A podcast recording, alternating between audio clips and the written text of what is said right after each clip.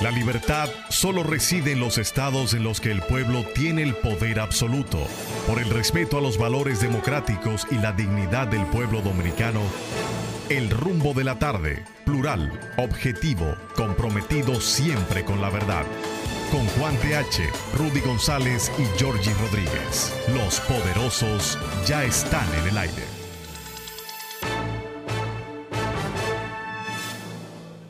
Buenas tardes, buenas tardes amigos, gracias por estar con nosotros aquí en el rumbo de la tarde, rumba 98.5 FM.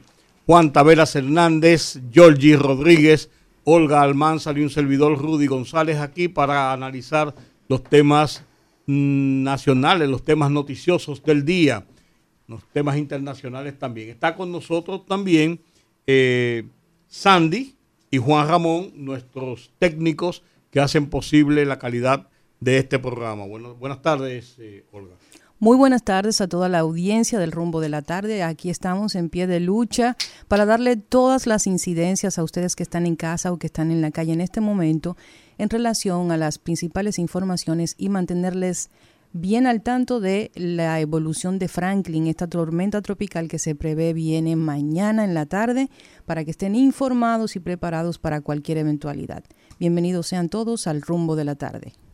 El tema central de hoy es el tema de la tormenta, lógicamente. Hay otras informaciones, pero el tema de la tormenta acapara la atención nacional.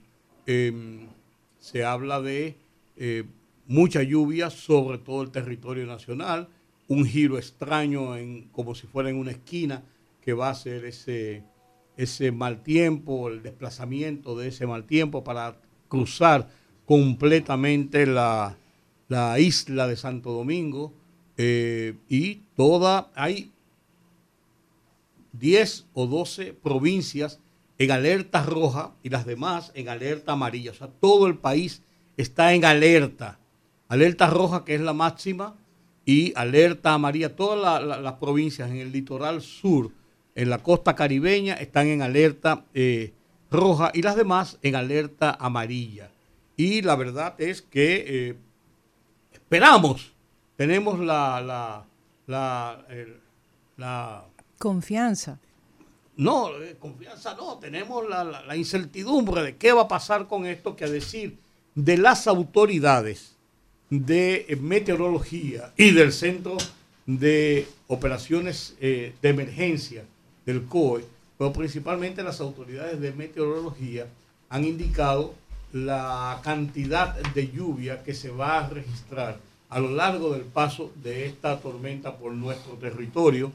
Eh, dicen, y yo vi a doña Gloria Ceballos haciendo una comparación de que si el 4 de noviembre, aquel fatídico 4 de noviembre, en horas de la tarde, de 5 a 10, cuando el país, la capital, se inundó de una forma eh, eh, súbita, pero también casi sin precedentes para un, para un torrencial, por así decirlo, eh, rápido, que no era un, ciclón ni mucho menos, eh, si ellos dicen que fueron alrededor de 200 milibares que cayeron y que ahora podría caer 375 milibares, lo puso como punto de referencia, ya nosotros podemos esperar, entender qué podemos esperar a lo largo de todo el país. Buenas tardes, don Georgie Rodríguez. Buenas tardes. ¿Hicimos contacto?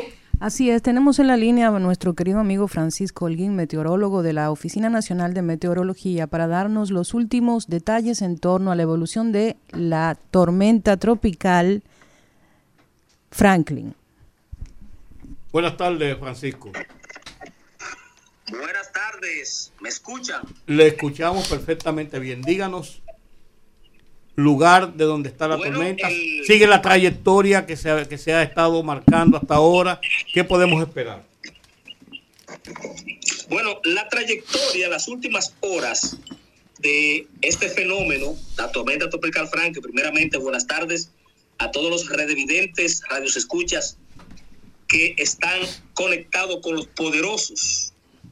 Decirle que la última actualización del el el Centro Nacional de Huracanes con relación a este evento, marca nuevamente como posición del centro más bajo que encuentra 14.3 y de longitud 70.1.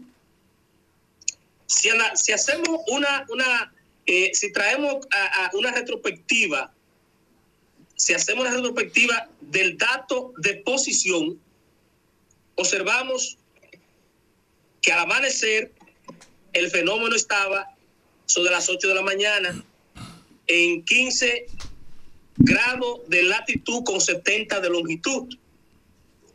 A las eh, a eso de las 2 de la tarde, el fenómeno volvió y varió la posición y en la última está en 14.3 con 71, o sea, que bajó de latitud y también volvió a zigzaguear en la longitud. Dímelo en español. Eso indica que el centro, eso indica que el centro, dígame. dígame. Dímelo en español. Tú me lo estás diciendo en técnico. Vamos a ver. Vamos a ver.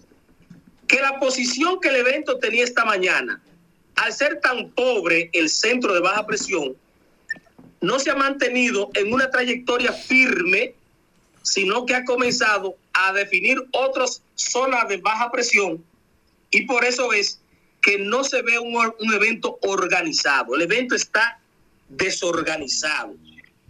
Puede en las próximas horas organizarse un poco más, pero aún así la trayectoria se mantiene hacia la española. ¿Qué está pasando con esta última actualización? Que el Centro Nacional de Huracanes, el cono de incertidumbre y el promedio de los modelos ya está cruzando prácticamente sobre la zona fronteriza más cargado de Haití que de República Dominicana.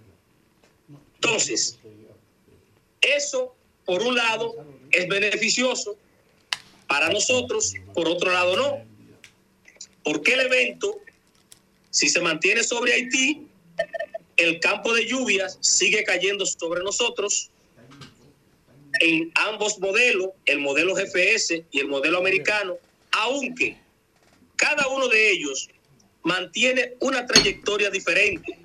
El modelo GPS y dice que el evento estará cruzando por República Dominicana, esa parte de Haití, y el modelo americano mantiene un pobre eh, centro y lo mueve entre Haití y Jamaica. De todas maneras, la población dominicana que me escuche en este momento, decirle que, como decía la vieja, mi vieja, es mejor prevenir que lamentar. Aunque los acumulados de lluvias ahora se ven que disminuyen, no baje usted la guardia. Son eventos de la naturaleza que usted no lo controla. Una, ahora estamos mirando un pobre fenómeno pero usted no sabe cómo pueda aparecer mañana formadito y hasta un huracán pudiese ser.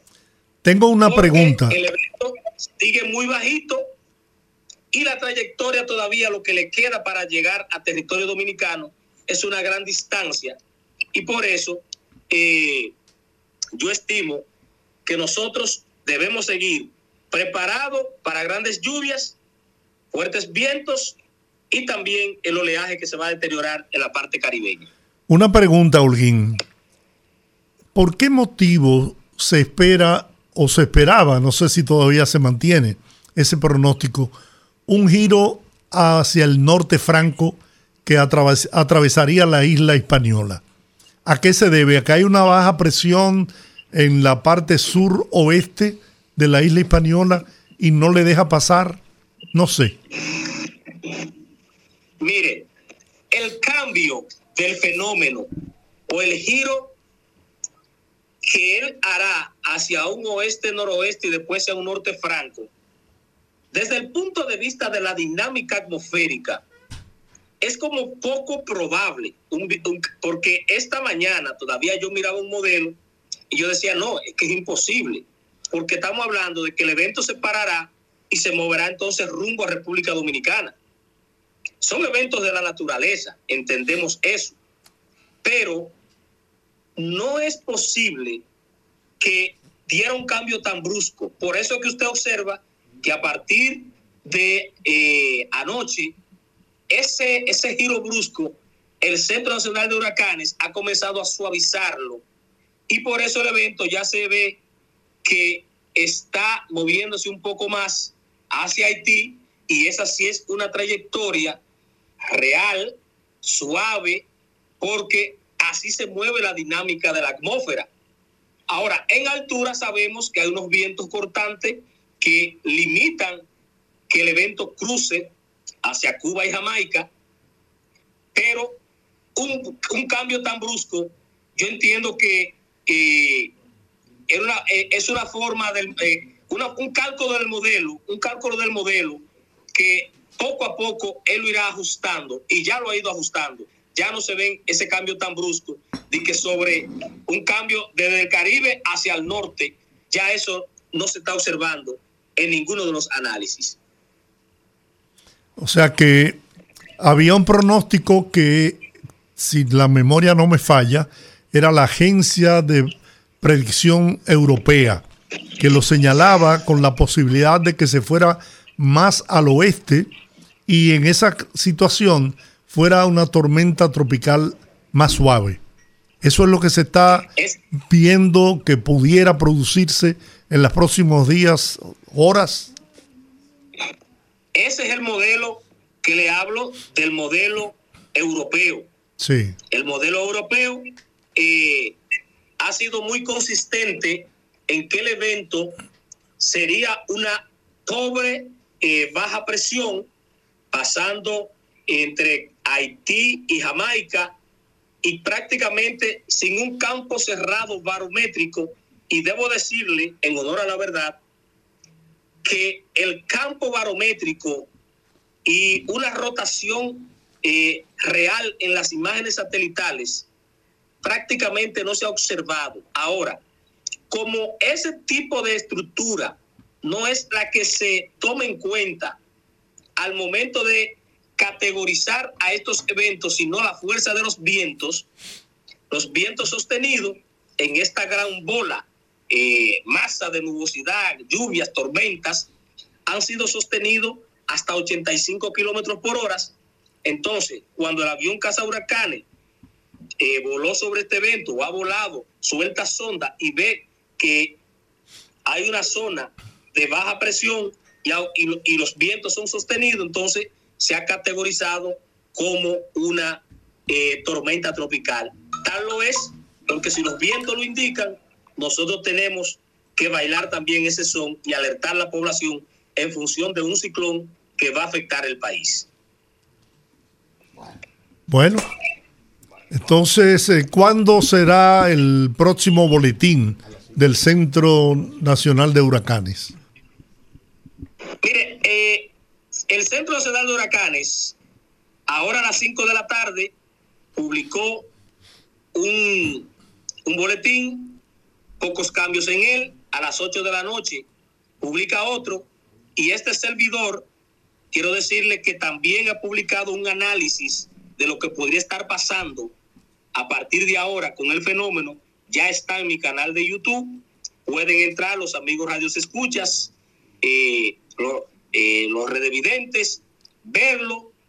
Si quiere suscribirse, puede suscribirse para que siempre tengan esa información que le estará llegando dos y tres veces al día durante este evento. Hacemos dos pronósticos diarios para que la gente se informe y junto a las autoridades tomen las mejores medidas. Así que eh, lo mantendré al tanto después de las 8 de la noche. Volveré a hacer otra actualización para que la gente se acueste tranquila.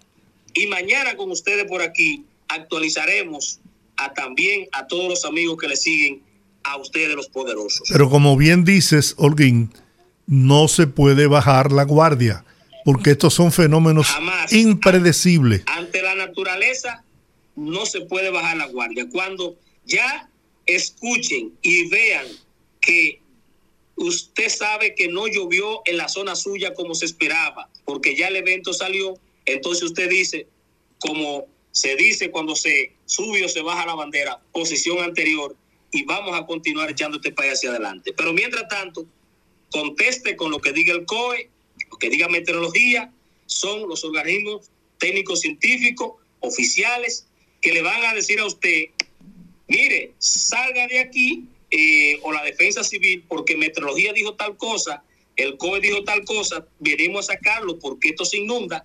No es que Juan Pedro, ni Juana, ni, ni Rodolfo dijeron.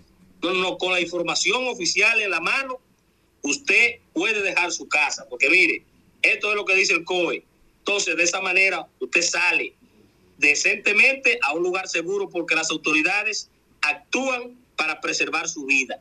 Lo material se recupera, mas la vida suya o la de un familiar no se recupera. Así que hacerle caso a las autoridades, hacer lo que dicen y usted como ciudadano que vive en un lugar vulnerable, ojo con esto, que aunque las lluvias no sean tan fuertes como antes, como se, se observaba todavía esta mañana, aunque baje la milimetría, todavía se esperan acumulados que pueden superar los 200 milímetros, 250, aunque estén sobre Barahona, Pedernales, eh, la zona de Asua, San Juan de la Maguana, Bauruco y esa parte fronteriza, Jimaní, Barahona, eso no significa que usted en la capital baje la guardia, ni en el este, ni en el norte. Son eventos de la naturaleza y hay que ir en función de cómo ellos se vayan moviendo, porque ellos se mueven como su entorno le permite.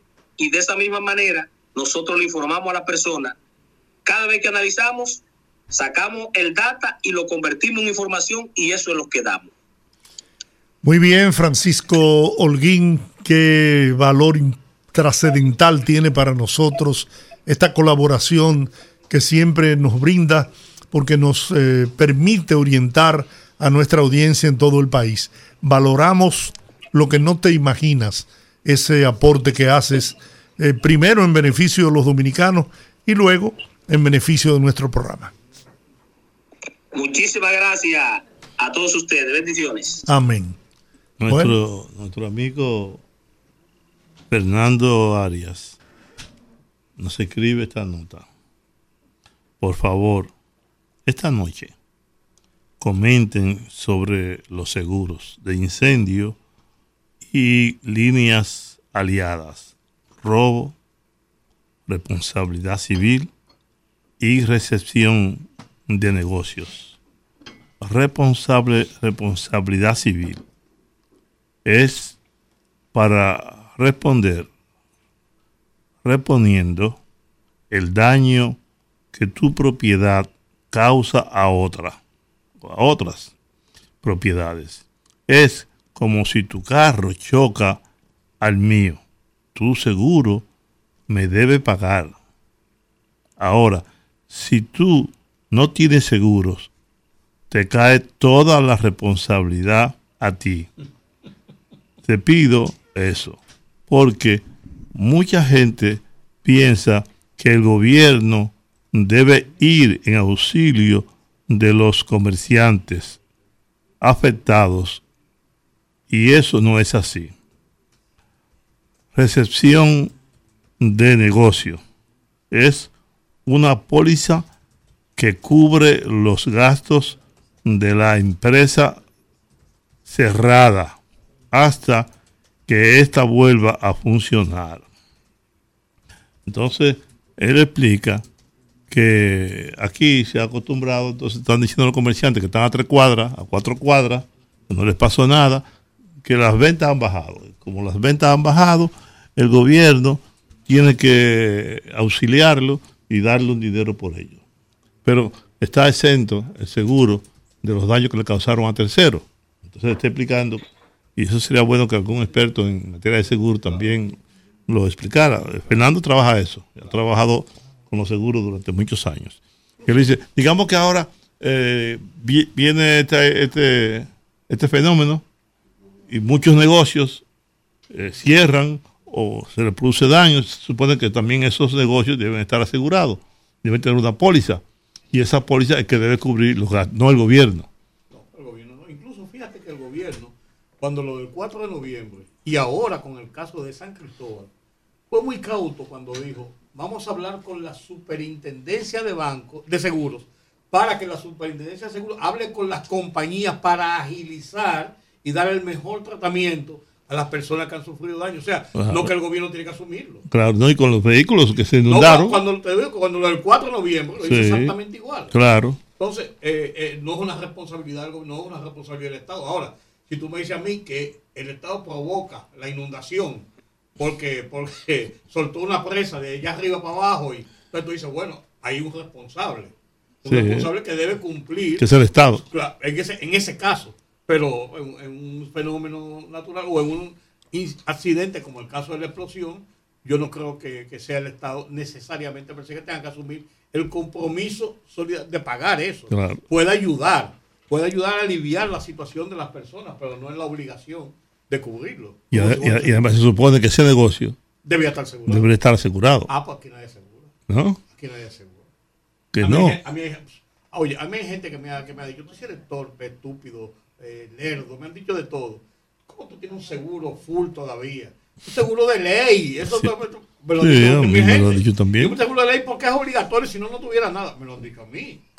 Y yo pienso para mí mismo, oh, yo porque es una no, que yo tengo. Hay un amigo tuyo, un amigo tuyo donde tú trabajabas que él asegura los vehículos de ley. Eh, porque dice que se economiza 500 mil pesos por año. Que con eso él compra otro carro. No, yo creo que yo estoy protegiendo mi inversión. Es lo que yo entiendo. Te, está, te está, protegiendo a ti mismo y a tu familia. Lógico, lógico. poderosos, eh, ustedes saben que sí, ya hicimos contacto con José Luis Germán, subdirector del COE, para entonces tener también la versión oficial acerca de la situación con Franklin. Bienvenido, señor Germán, al rumbo de la tarde. Gracias y muy buenas tardes a ese gran equipazo ahí que está tarde tras tarde Cuéntanos, informaciones cuéntanos, cuéntanos cómo están los preparativos para esta eventualidad que tenemos encima. Bueno, eh, tú sabes que como esto es dinámico, pues en esa misma medida nuestro protocolo nos, nos va indicando eh, qué hacer durante este tipo de, eventos. Entonces ya afinamos con las instituciones que conforman el Centro de Operación de Emergencia la primera línea de respuesta que es salvaguardar la vida de las personas, eh, obviamente a través de las movilizaciones a lugares seguros se emitió un boletín operativo eh, para, digamos, darle soporte a las instituciones, los requerimientos que ellos necesitan, eh, ya sea de autobuses, ya sea de seguridad, etcétera. Entonces se le ha suministrado eh, para que inicien las labores de evacuaciones en los lugares que se consideran de alto riesgo. La primera, dígame. Dígame, no, no, no, oyéndole.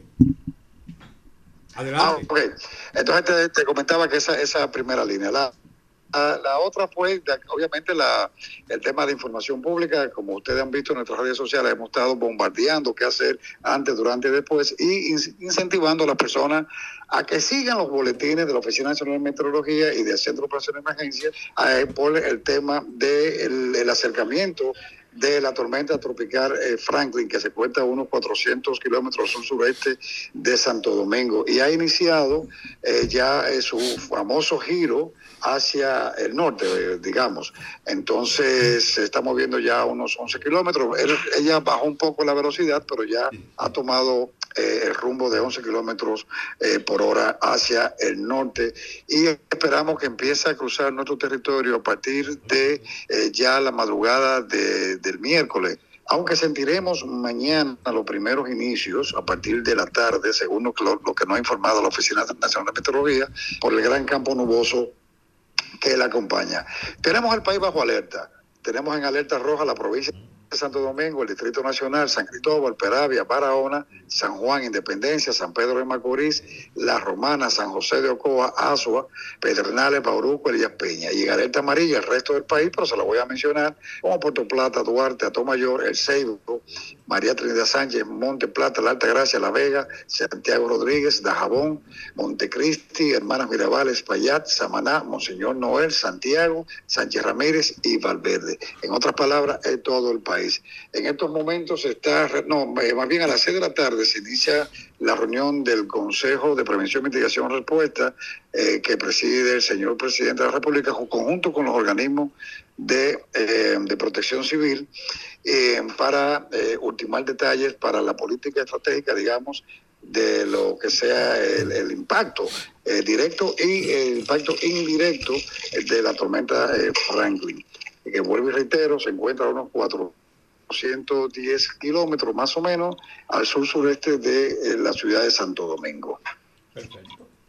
Pues ahí está el informe del COE, los preparativos están eh, montados y esta tarde, en la reunión de las 6 de la tarde, se definirán una serie de estrategias. En el Palacio Nacional se reúne el Centro de Mitigación de Desastres, que se llama, o algo así. Y respuesta. Y respuesta. Y entonces, Sí. presidido por el presidente de la República, con todos los actores de, de esta situación de socorro y de, de prevención y además de seguimiento de los eh, eh, eh, disturbios atmosféricos.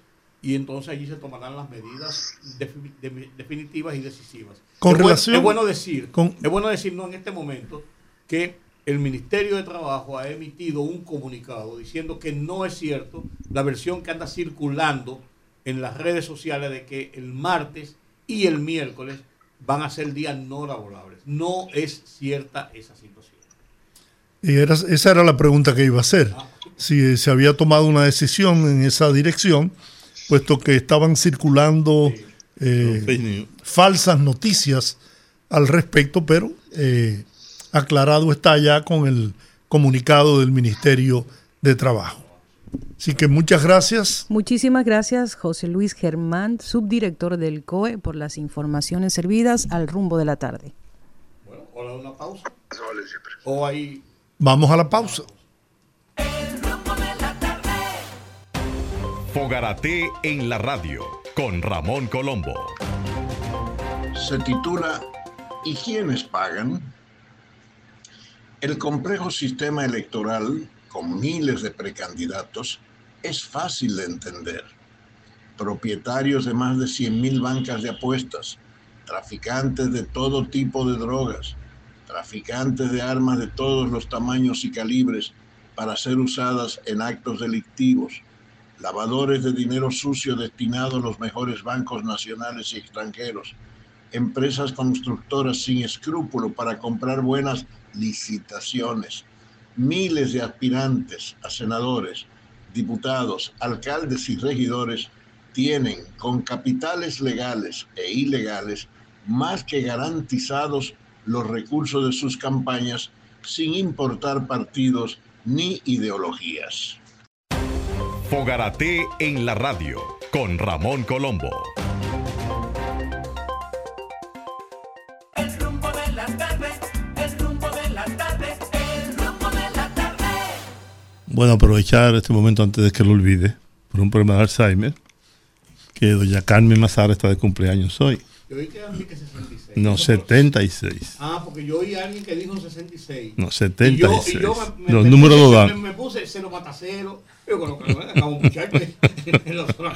Bueno, doña Carmen Mazara está de cumpleaños hoy. Yo la llamé por teléfono, estaba Chanel ahí. Y les recordaba que el moreno, Maximiliano Gómez, solía decir que la revolución tiene ojos verdes. ¿Sabes lo que me dijo? ¿Sabes lo que me dijo? No se equivocó. No se equivocó.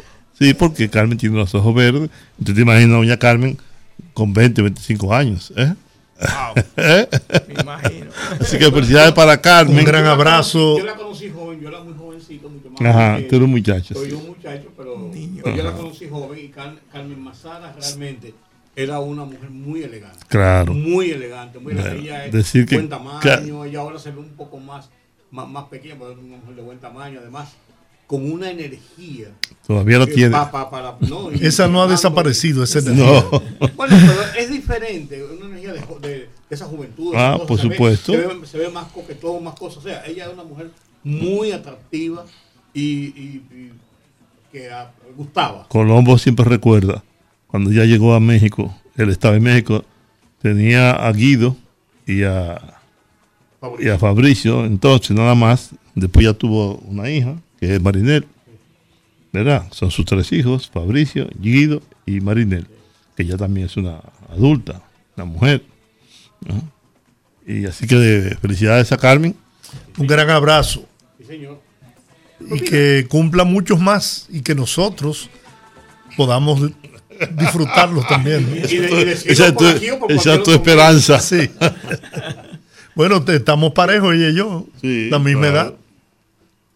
Bueno. Ella, tú eres un viejito, ella es una mujer todavía, Sí, una, no. una adulta mayor. No, Déjalo así. yo eso lo entiendo. No Yo no, discute. Entonces, bueno, lo vamos a discutir. Eso no hay Mira, problema. Esta tarde se ha anunciado en una conferencia de prensa en el Hotel del Embajador, se ha anunciado eh, un acuerdo eh, entre los tres principales partidos de la oposición, el PLD, el- la Fuerza del Pueblo y el PRD, que se ha llamado la Alianza Opositora Rescate RD.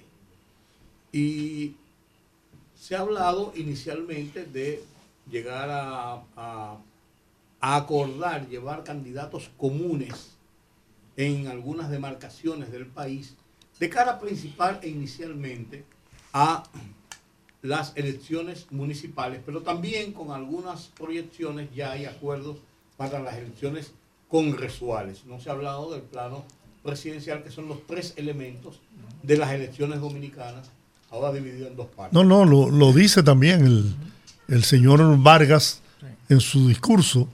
Dice que también hay un acuerdo ya preliminar de que el, la- hay un compromiso de que el candidato que quede, ya sea eh, en la primera vuelta eh, como primera, en primera posición o en segunda, el que quede en tercera posición lo apoyaría Pero- en la carrera en la segunda Esa vuelta. era la parte que iba a decir. En los acuerdos ya de municipales y congresuales hay puntos específicos Sí. de, de lo que va a hacer. Lo otro es una visión hacia la presidencial, que mm, eh, ti- tiene que darle Yo otro tipo de yo- forma. Yo quiero decir, yo quiero decir algo. ¿Qué tú- po- po- pero- pero di entonces? Yo no voy a participar de la entrevista que viene a continuación, ¿Por qué? porque yo estoy cada vez más decidido a dejar el periodismo. Sí. Bueno, pues, tengo, tengo mis razones, pero en este caso yo no voy a participar en la entrevista por respeto, cariño y admiración que le tengo al entrevistado. Y como yo lo quiero mucho y lo respeto mucho, y, y mis opiniones están muy comprometidas y muy parcializadas, yo me abstengo de participar en esa que entrevista. la entrevista. En la entrevista se le pregunta al invitado. No, pero yo, yo, yo, yo no soy de aquí, yo no estoy aquí, yo no soy un velón de espere- cera, yo no soy un velón de cera. entonces por eso, por eso yo, por el cariño que le tengo a Chanel, que creo que es un hombre serio, honorable, y lo demostró estando en el gobierno, ¿no? Estando en el gobierno. Eso lo Que yo suscribimos le pre- todos. Claro, que yo le pregunté incluso a la persona que ocupó, yo no pero yo, quiero- duda nunca. no, pero yo lo quiero, pero, yo- pero me gusta decirlo, ¿Eh? porque en este país esa cosa hay que decirla. ¿Sabe por qué? Porque este país está lleno de ladrones. Entonces, incluso yo le pregunté a la persona que ocupó su cargo si encontró alguna, alguna anomalía ahí, si encontró algún acto de corrupción, si encontró algo que no estuviera bien hecho. Me dijo, no. Yo no lo había preguntado. Pues yo lo pregunté. Y me lo dijo además. ¿Eh? Y me llamó y me lo dijo. Claro. Yo por eso llegaba a tener que preguntar. Bueno, pues yo sí lo hice. Pero pues está bien. ¿Te molesta? No, pues ya terminaste de hablar. Sí, terminé. Entonces, tenemos invitado hoy a Chanel Rosa Chupani, miembro del Comité Central. Además soy amigo de su hermano. Eso no importa, que te voy a entrevistar a mí. Miembro del comité, del comité Central del PLD, con quien vamos a conversar. El Comité Central, ¿lo degradaron tanto? No, siempre. con- Chanel ha estado en el Comité Central. Sí, yo pensé que lo habían subido el Comité Político. No, hombre, no, tú estás loco. Y entonces, y entonces eh, con él vamos a dialogar sobre este paso, sobre este acuerdo, sobre estas conversaciones, sobre estas negociaciones, eh, su visión que él tiene sobre esto y en qué consiste ya con otros detalles, porque solamente se ha hablado y se ha anunciado incluso algunos puntos donde van a haber acuerdos para candidaturas determinadas a senadores, a diputados, a alcaldes, eh, y queremos ver cómo se discutió esto, algunas, algunas interioridades quizás que se puedan decir de este tipo de negociaciones. Buenas tardes, Chanel. Sí, Qué bueno buenas tardes. Igual, para mí es siempre un placer estar con ustedes, eh, buenos amigos. Mira, bueno, ustedes saben que hace apenas unos momentos se acaba de anunciar la alianza. Yo, por razones que tenía este compromiso previamente, no pude asistir a la actividad. Sí tengo algunos detalles que ustedes también conocen. eh, es una alianza, como ustedes han dicho, que se ha denominado eh, una, primera, eh, una primera versión de alianza porque como ustedes saben hay todavía lugares importantes donde se ha llegado a acuerdo. O sea, el Distrito Nacional, por ejemplo, no está en esa alianza, Santiago no está en esa alianza, Y hay la esperanza que se pueda llegar también a acuerdo en esas, en esas localidades que son también sumamente importantes. Lo que tenemos hasta el momento es una alianza que, como se ha dicho, se ha anunciado en la tarde de hoy, que comprende varios niveles. Es importante, sí, lo que eh, Rudy la acaba- para decir, Sí. Chanel, eh, se ha anunciado oficialmente Barahona. Barahona, Tomayor, Ah, sí. Hermanas Mirabal y Eh, La la Romana. romana. Pero entre PRD y, y PLD. Y PLD solamente. Sí, en exacto, En sí, Romana. Exacto, sí. Sí, en Romana. Y sí. hay 86 alcaldías, 150 distritos municipales, eh, 236 territorios que equivale al 60% del territorio Sí. nacional. Sí, lo que, pa- sí. Eh, eso, eso, el- eso en a grandes rasgos. oficial Sí. de, de lo que es importante, Rudy, lo que tú señalabas también, que una parte de la alianza eh, proyecta hacia los niveles presidencial, que en eso eh, no había un acuerdo todavía y que se logró finalmente que eh, en caso de una segunda vuelta que pase con uno de los partidos que están en la alianza, los demás se comprometen a apoyar al candidato que pase a una eventual segunda vuelta. Ese es un tema también importante que yo creo que, lógicamente, todavía falta un gran trecho para, para las elecciones, eh, sobre todo legislativas, son el año que viene, en mayo del próximo año. Y como dije anteriormente, esto se ha denominado como una primera versión de la alianza, por lo tanto, se va a seguir discutiendo en aquellos lugares donde todavía no se ha llegado a ningún tipo de acuerdo. Porque la idea es que sea una alianza eh, en la mayor cantidad de, no solamente territorios, sino lugares poblacionales importantes. Como le dije, hay dos lugares que son el distrito y Santiago, que todavía no están sujetos a esa alianza. Ustedes saben que el Partido de la Liberación Dominicana, ambos partidos, el Partido de la Liberación Dominicana y Fuerza del Pueblo, habían designado una comisión, comisiones para esta alianza y esa y en esa en, el- en esas comisiones fue que se en esas comisiones fue que se trató ese tipo de alianza. En el PLD todavía falta que sea aprobada por el comité político porque no, no ustedes saben que no es vin- vinculante la eh, pero eh, me imagino como el, eh, hubo ayer una reunión con la comisión de, de- de estrategia del partido, que están integradas por miembros del comité político, me imagino que no tendrá ningún tipo de problema para la aprobación posterior. Esa, esa alianza, yo, yo no sé. ¿Tú piensas que en el Partido de la Liberación Dominicana, principalmente, no en, en la cúpula dirigencial, porque ahí eh, hay más posibilidades de llegar a acuerdos, ¿no? Pero a nivel de la dirigencia media, de las bases del PLD, que responsabilizaron a Leonel Fernández de la derrota que sufrió el PLD Sí. en el pasado proceso electoral. ¿Tú crees que sea recibida con, con alegría, con entusiasmo esa alianza? Buena pregunta. Mira, yo creo, Jordi, que en la base, yo creo que hay más posibilidades que, que en los cuadros, sobre todo superiores, de, de recibida con más receptividad.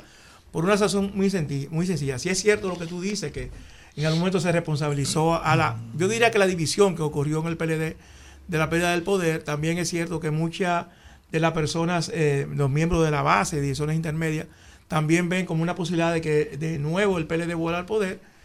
Es una alianza, porque en definitiva estamos hablando de un partido que se dividió en dos, en dos grandes partidos. Entonces, la única eh, dividido era muy, muy, muy difícil luchar contra un candidato que va a la reelección, como el presidente Abinader, con un partido que está en el poder.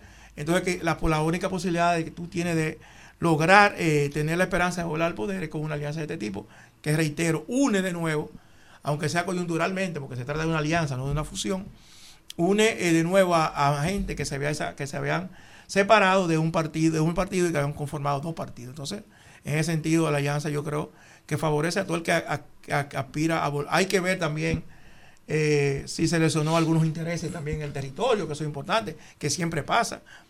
Pasa en todas las alianzas, pasa en todos los partidos, que gente que pensaba que tenía su candidatura probablemente ahora se vea afectada, pero eso es, eh, eso es muy difícil de evitar. Siempre en las alianzas ocurren este tipo de cosas. A mí, mira- a mí, perdóname, eh, Rudy, a mí me cuesta trabajo asimilar el que, por ejemplo, Leonel Fernández, que sale del PLD eh, acusando a, la- a Danilo Medina y a la cúpula del PLD de haberle hecho un fraude colosal en las primarias donde Gonzalo Castillo fue escogido como candidato a la presidencia y que incluso eh, en los mensajes a partir de esa división, pues trataron de marcar diferencias y distanciarse, ¿no?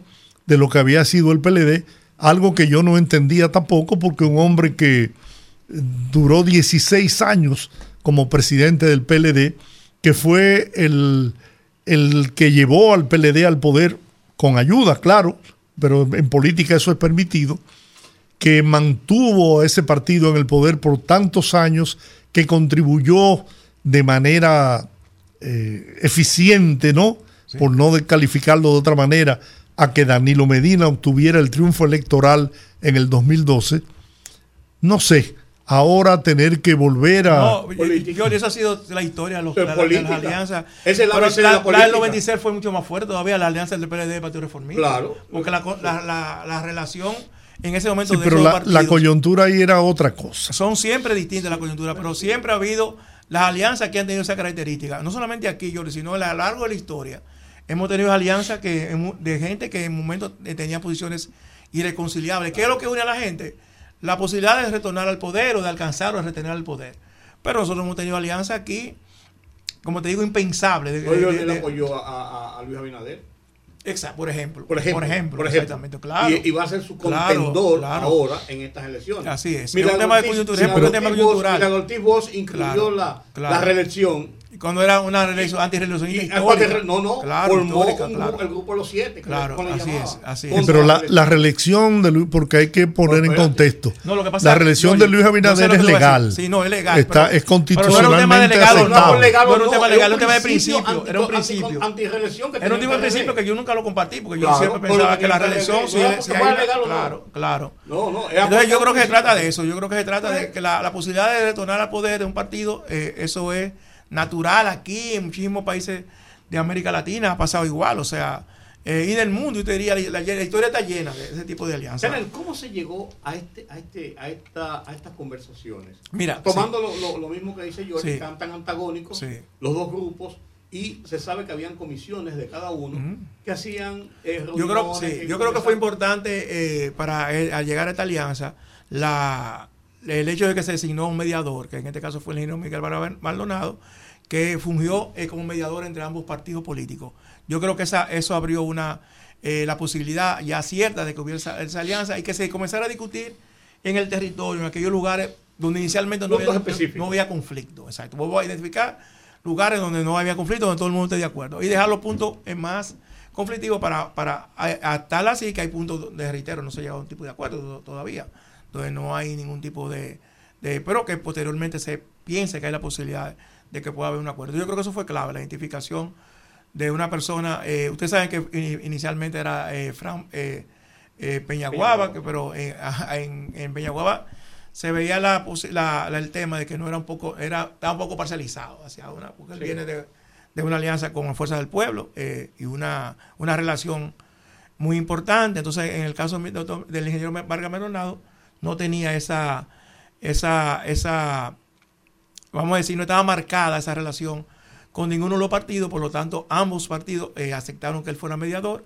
y a partir de ahí se fue construyendo la posibilidad de alianza. Este, este anuncio de esta alianza, de estos acuerdos, de estas conversaciones, va a provocar un escenario diferente en la vida política de cara al proceso electoral. Sí, así es. Por ejemplo, si uno lee el artículo de Vinicito Castillo en el día de hoy, Vinicito Castillo dice, sataniza la alianza y sataniza a Leonel Fernández por hacer esta alianza y dice que en ese momento, en el momento en que se firme el, el acuerdo, el- la fuerza del pueblo rompe definitivamente con Leonel Fernández. La, la- la Fuerza del Pueblo no, sino la, Eh, la- Fuerza Nacional La Progresista. Fuerza Nacional, perdón, la Fuerza Nacional Sí. Progresista rompe Sí. con Leonel Fernández. Entonces, eh, un Habría que ver, eh, hablando que decía Yori, habría que ver si la Fuerza Na- Nacional Progresista, que ha tenido más desacuerdo con, eh, con el PRM. Por eso que estoy diciendo, Vamos a ver si entonces, entonces va a ¿cómo, una cómo alianza puede ahí. pasar? Por eso estoy, estoy- estoy visualizando. Sí. ¿Cómo puede pasar? Porque la fuerza del pueblo, no, la fuerza nacional, Fuerza Nacional Progresista. Perdón, es que son Sí. fuerzas las dos. Sí. No puede darse el lujo, y estamos hablando Ujú.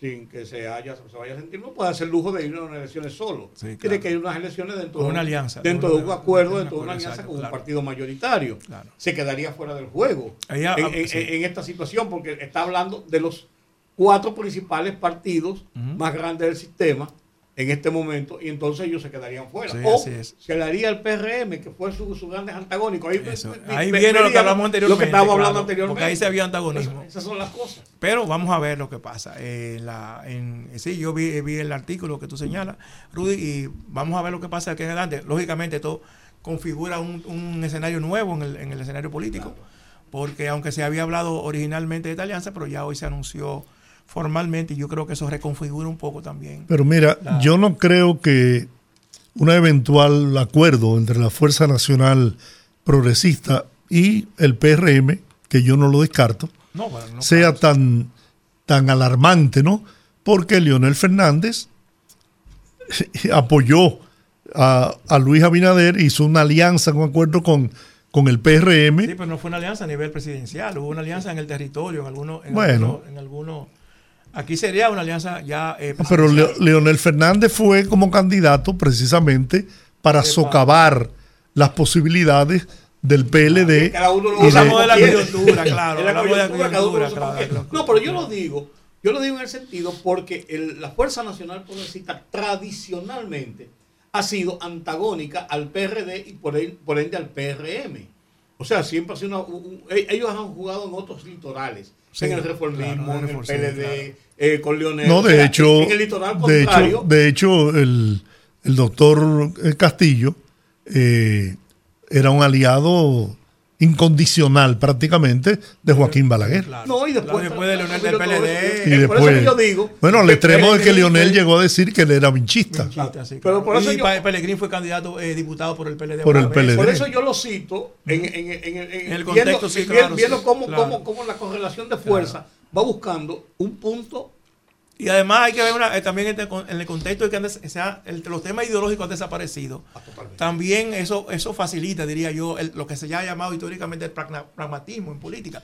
Ustedes ven, por ejemplo, en Colombia, eh, eh, Petro, el presidente Petro ha estado sustentado su parte de su gobierno en, en, en enemigos antagónicos, pero históricos, de lo que fue Hoy que Boris. ellos, claro. Hoy, Y ga- Boris, y ahí hoy iba- Boris iba en también Chile, Gabriel Boric que, en que Chile subió, también. subió con la bandera de la izquierda. Claro. Y ahora, ahora Sí, claro, ha tenido casi- no, claro. no venga tanto para la derecha. La vieja, la vieja nueva política. Doctor, 86 municipios contempla el acuerdo. ¿Realmente implica un cambio en las posibilidades de, de esos municipios desconozco en la los- correlación los de la fuerza? Yo creo que sí, porque no es igual se- ir separado en esos municipios.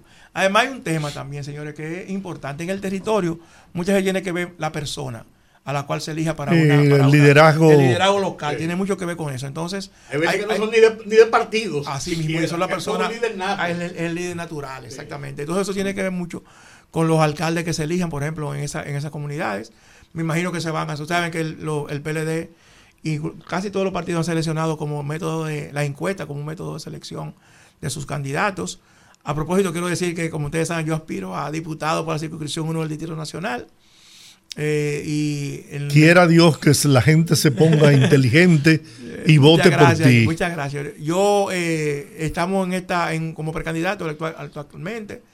Nosotros tenemos una, el PLD va, va a hacer su encuesta en el mes de primera semana de octubre última semana de septiembre. Entonces estamos ahí, estamos en, en, en, en esa, en una, en, somos 10 personas que aspiramos a seis posiciones del Partido de la Revolución Dominicana. Me imagino que ahora, porque hubo reservas para en caso de alianza, eh, por lo menos con el PRM hay una, porque no se ha llegado a acuerdo con la Fuerza del Pueblo, eso también reconfigura un poco la, la, los candidatos y candidatas que él pueda llevar eventualmente el PLD. Pues mira, tú que hablabas ahorita, Jorge, precisamente, que hoy hablábamos todos, de lo que son los, los candidatos natos, y además de eso que no, que no necesariamente tiene que ver ni la ideología que tú mencionabas, Sí, claro, Chanel, claro. ni el posicionamiento radical político. Por ejemplo, Chanel es una persona, yo me, me- me permito decirlo, tú no, no- no- ni te estoy mirando para que no me pique los ojos. Chanel puede ser una persona que puede ser un candidato de consenso. Sí. Un candidato de consenso, un candidato porque no es, un- no es una persona que aunque está en el comité central de uno de los partidos, en este caso en el del PLD, no ha sido una persona de un hostigamiento político hacia No, su no contrario. es mi forma de ser. No, además, además la conducta que No exhibió, tiene- no, pero- pero eh, yo- siendo free, eso vale mucho. No, yo lo sé, pues yo porque lo eso habla de su formación, de sus valores y principios. Yo lo sé, Georgie, pues Y, yo lo y quiero- ojalá, Rudy, Yo lo sé, Georgie, pues yo ojalá el Congreso Nacional vaya gente con esos valores y esos principios, Yo no importa sé, del partido que sean. Yo lo sé, yo lo, yo lo estoy enmarcando, yo lo estoy enmarcando en el plano puramente político. No, yo sé, yo porque, te entiendo. Porque te voy a decir una cosa, eh, lo primero que que, haber- que- que hacer en casos como esos es despojarse de todo partidarismo. Y entonces hay a veces huellas, heridas, eh, situaciones de confrontación lógica por la política que pueden dejar ciertos resquemores. En mi caso, en la- el caso sí, de- yo- de eso- Chanel, por eso me permito sí, claro. decir. Tú sabes lo lamentable, Rudy, y Chanel y Olga, que todavía no hemos llegado al punto, y eso debe ser eh, producto de una reforma en la ley electoral, en donde el ciudadano puede escoger el senador de un partido, Claro. el diputado de cualquier otro partido. ¿Para qué? Para que... No, ahora se puede, Jorge. acuérdate, ¿Ya se puede? no hay arrastre, Sí, ya no hay sí, arrastre, ya no hay arrastre, tú puedes Ya no hacerlo. era, tú puedes votar por un senador en un partido, puedes votar- ya Sí. de la desde 2020. Sí, desde, sí, desde, tú de- puedes votar ya desde la reforma del 19. sí. Ah, de la reforma del 19 tú puedes, tú puedes votar en Sí, yo ya- yo, ya no hay yo voto así. Yo voto así, yo voto no por partido, yo voto por la gente que yo ser. considere. Yo, en mi caso, y yo tengo que. eh, a mí me, me ayuda mucho, eh, afortunadamente, que yo no. Y eso es una contrario a mi forma de ser. Yo no fui sectario en el ejercicio de, de lo que ocupé. En absoluto. O sea, para mí no importaba la parti- la- el partido político de la persona que me. Yo siempre me entendí como un servidor público, como una persona que estaba ahí para servir a los demás sin mirar, sin ningún tipo de miramiento. De hecho, muchos de los funcionarios actuales eh, me llaman frecuentemente para decir que están a sus órdenes, cosa que uno agradece muchísimo. Eh, No, yo creo que tiene que, ver, tiene, que, tiene- tiene que ver con eso. O sea, yo tengo que ver con eso. Uno no puede ver la política como un tema de, de vida o muerte en el sentido de desgarrarnos, eh, haciendo acusaciones a veces infundadas, teniendo temas. eh, yo creo que hay que hacer énfasis. Y en el Congreso, señores, nosotros tenemos eh, un tema y es que el próximo Congreso va a se- le va a tocar y, y es importante porque si el caso del presidente Abinader gana las elecciones, va a ser un presidente que está combinado a hacer grandes reformas porque ya es su último mandato. Pero además hay reformas pendientes en el Congreso que son importantes. Nosotros tenemos, por ejemplo, una ley de seguridad social que se discute en el Congreso. Nosotros tenemos una ley de agua que tiene más de 20 años en el Congreso que no ha sido todavía, eh, eh, no, ha podido, no ha habido consenso. Ley de Nosotros tenemos el código bomberos, laboral, el código tenemos el penal. código, el, código penal. Eh, la- lo- ahora mismo está discutiendo una modificación del código laboral que vaya eventualmente al Congreso. El presidente de la República tiene en sus manos un anteproyecto de ley también de, de la seguridad social que se discutió en el comité, en el, en el CES, en el Consejo Económico y Social. Entonces es importante. Y nosotros siempre nos quejamos de los congresos, después que pasan las elecciones, que llenamos los congresos de personas que no tienen la Sí, capacidad. pero la hora que tienes el derecho de- ahora, de, ahora la cambiarlo. ciudadanía tiene el derecho, o sea, y como le digo, hay muchísimos candidatos y candidatas buenas en todos los partidos, entonces también es importante, eh, afortunadamente yo voy como candidato eventualmente a una circunscripción donde el nivel de conciencia, donde la gente vota es importante, cada circunscripción unos distritos, reitero, eso yo creo que es un tema, que es un tema importante, que no es una circunscripción tan eh, clientelar, vamos a decir, como en otro, o- ocurre en otra circunscripción, y yo creo que eso es importante también. Yo saludo, yo saludo la alianza, no en el sentido político de los aliados, sino del ejercicio democrático, del ejercicio político que se genera en República Dominicana, porque yo creo, eso que tú dices, lo que te está haciendo una reafirmación, yo creo que debemos ya despojarnos de ese, Sí, de, de es una claro. sociedad muy pequeña, a final de cuentas, y si todos no, no nos esforzamos de una Claro. u otra forma por tratar de ayudarla, se nos hace más difícil. Y mira, Erudi, Olga y, y Jordi, nosotros tenemos, en América Latina, nosotros tenemos algunos, algunos lujos que hoy en día no lo tienen otros países en el tema político partidario. Nosotros ah, hemos tenido un, un país que en, 20 en los últimos 40 años, 50 años, ha tenido logros importantes como el crecimiento económico, reducción de la pobreza. O sea, que yo creo que también ha habido un ejercicio responsable. Una estabilidad Además, una y estabi- social. a eso iba. una mira como el caso de Ecuador, como también el caso de Guatemala, que incluso hubo una impugnación para tratar de impedir que la persona que tenía más simpatía llegara al poder en las elecciones de ayer. O sea, y nosotros hace tiempo que ya nosotros tenemos un sobresalto. Cuando vieron, ustedes recuerdan que aquí había unas elecciones y habían elecciones, la gente había una contracción económica porque no sabía si iba a haber un golpe de Estado, no sabía qué iba a pasar. Ya nosotros Ese trauma ya fue superado. superamos esos traumas. Y aquí hubo una suspensión de las elecciones. Y, ya- y, la, y la sociedad siguió igual. Siguió igual. La, la, la, la, la- la democracia reaccionó como tenía que reaccionar. Y después se sobrepuso exactamente a esos temas. Entonces yo creo que son aspectos que quizás uno no lo valora porque lo ve tan cotidiano que no se da cuenta, pero que son importantes. Porque Uno se le da Yo creo que la- pasa en América Latina, perdón. Así es. Uno se da cuenta, señores, miren. eh, Yo creo que la alianza- Es un lujo, ¿eh? Yo creo que la alianza es inteligente. no hay dudas. Sí, yo creo que sí. Yo creo que, porque de lo contrario iban a ser barridos. Sí, no, y además. yo, yo no lo dudo, yo, lo- pero yo, yo no lo enmarco en el, en el, en el plano Electoral, en el- electoral, electoral. sino Ah, en lo que ya, significa para, para, para la institucionalidad del país. O sea, nosotros tenemos que madurar en ese tipo de cosas. Pero tú piensas, Rudy, que esa alianza es por el- la institucionalidad del país. no, no, yo no, yo, yo, yo no, yo no, yo no estoy juzgando. Pero tiene no. sus efectos. Tiene- Independientemente de la intención, tiene sus efectos. Claro, eh, tiene, tiene- tiene un efecto claro. político pues, y para Claro. eso se hizo, lógicamente, pero a final de cuentas indica que nosotros somos capaces de hacerlo. Sí. Por lo que sea, pues Sí, somos capaces de hacerlo. Mira, hay sitios donde eso no es posible. No importa, eso está no, es posible. No es posible. Oye, eh, los matan los, los candidatos presidenciales, por Dios. A mí me preocupa Eso mucho, me preocupa Dime, mucho ese discurso, eh, discurso en, el, en los partidos políticos de alcanzar el poder, que el discurso sea sobre ese objetivo. Pero no, yo, no, yo no lo suscribo, Olga, ese discurso. Tengo No, que decir, no lo me suscribo. imagino que no, Yo lo por su suscribo. Yo creo que los partidos trayectoria. políticos tienen que tener, todavía hay aspectos con los cuales. Y finalmente, mira, aunque no la intención, siempre, siempre va a haber temas ideológicos en los partidos políticos. a Usted, los usted dijo algo ahorita que a mí me pareció que usted como que oía el programa porque nosotros lo hemos lo hemos discutido mucho aquí. Hace mucho tiempo que eso de centro izquierda y derecha no existe y eso se evidencia, por ejemplo, en cómo se unifican partidos que en teoría con esta alianza tienen líneas ideológicas un tanto diversas y es básicamente yo creo Bueno, por ese Dominicana es discurso prácticamente cero. nulo, No, eso nulo es cero, eso es cero. Mira, Entonces, Aquí venían en- siempre unos técnicos chilenos, eh, mer- mercadólogos, pol- mercadólogos políticos muy buenos, que asesoraban a- al presidente Balaguer y al partido reformista, que ustedes saben, yo era eh, dirigente, ¿no? Y si- siempre nos decían que ellos no se explicaban que la República Dominicana era el único fenómeno en donde en un partido coincidían gentes de la izquierda, del centro y de la derecha. Que eso no se veía en Centroamérica, Centroamérica y- ni en En Sudamérica. Era, era más acentuada las, por el tema de los golpes de Estado, o sea... Yo creo que eso tiene- cosas, Una tradición, claro que sí, Yo creo que claro. tiene que ver con eso. Yo creo que en el fondo las ideologías sirven tal vez como parte de esa identidad que los, for- los que forman los partidos tenían teóricamente, un Balaguer, un Peña, un Juan Bosch, pero que en el fondo el discurso casi siempre es alcanzar el poder, aunque cuando ya lo tenemos no sabemos qué vamos a hacer con él, y aunque no siempre funcione, pero al final el discurso es eh, eh, el poder, porque usted decía algo que es real.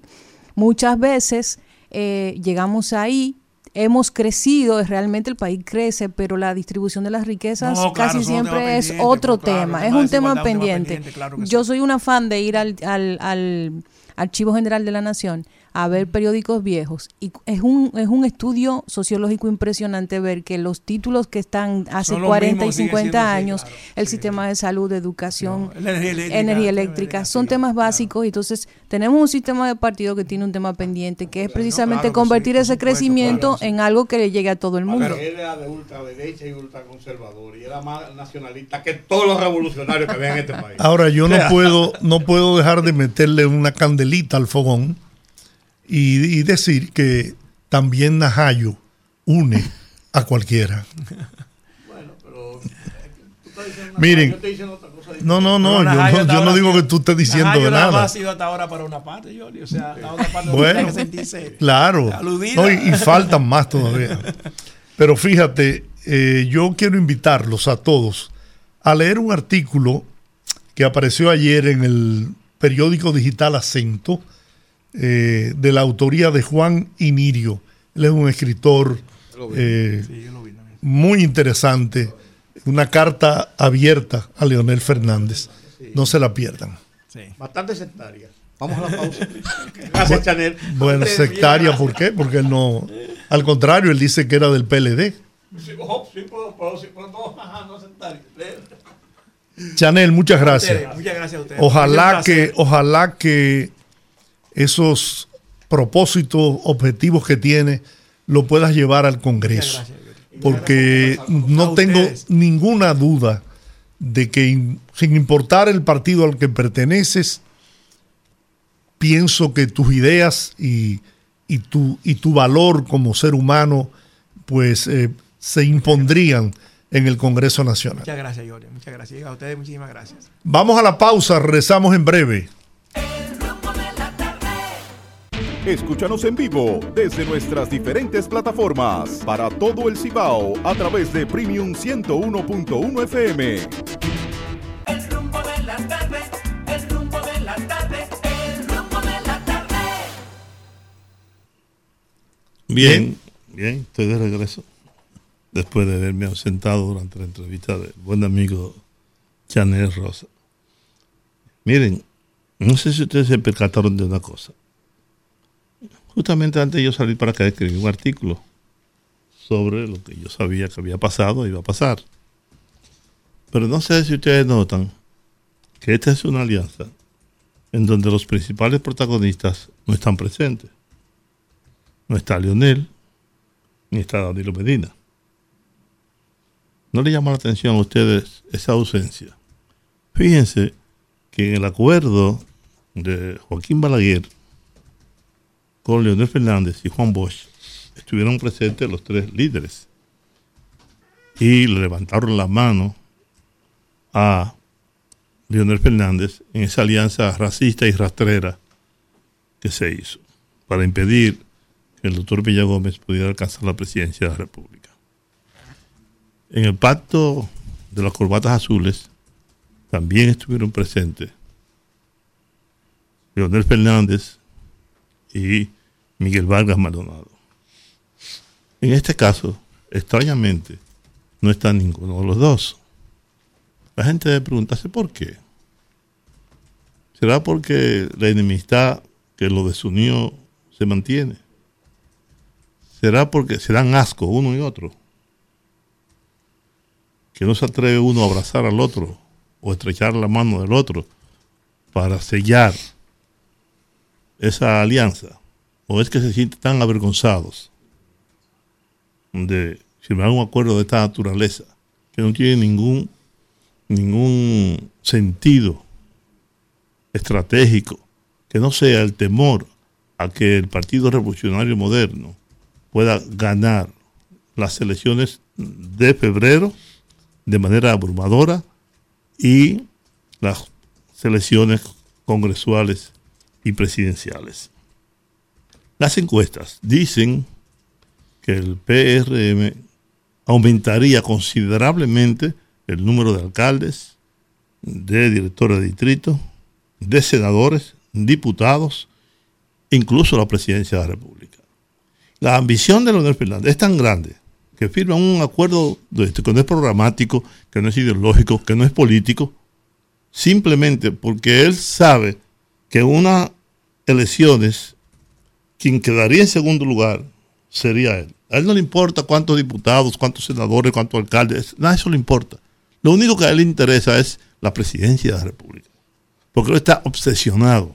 Yo escribí ayer un, un, un tuit, decía, Leonel será candidato, todas las veces que lo ha sido, lo será en el 24, lo será en el 28, lo será en el 32, lo será en el 34, lo será en el 38 y lo será en el 40, 42 si es que está vivo. ¿Cuándo entonces el candidato sería su hijo, su heredero? Porque ha demostrado un nivel de ambición tan grande, tan grande, que no le importa la suerte que puedan correr los otros. Esta alianza no tiene pie ni cabeza, porque no está hecha sobre, sobre principios, sobre ética, sobre condición moral. Y Miguel Vargas, señores, oye, la verdad es que este país se ha gastado a un, dirigente político sin escrúpulos, a un dirigente político sin base, sin condiciones ninguna, sin cultura, sin nivel, a un hombre que es capaz de traicionar a su propio partido, que es capaz de colocarse siempre de espalda al interés nacional. O como decía su archienemigo Guido Gómez Mazara, un partido pequeño para negocios grandes. A Miguel lo que le interesa es el dinero. Y la política ha sido para él un instrumento de acumulación de riquezas. Nada más. Pero la suerte de este país no le importa en lo absoluto.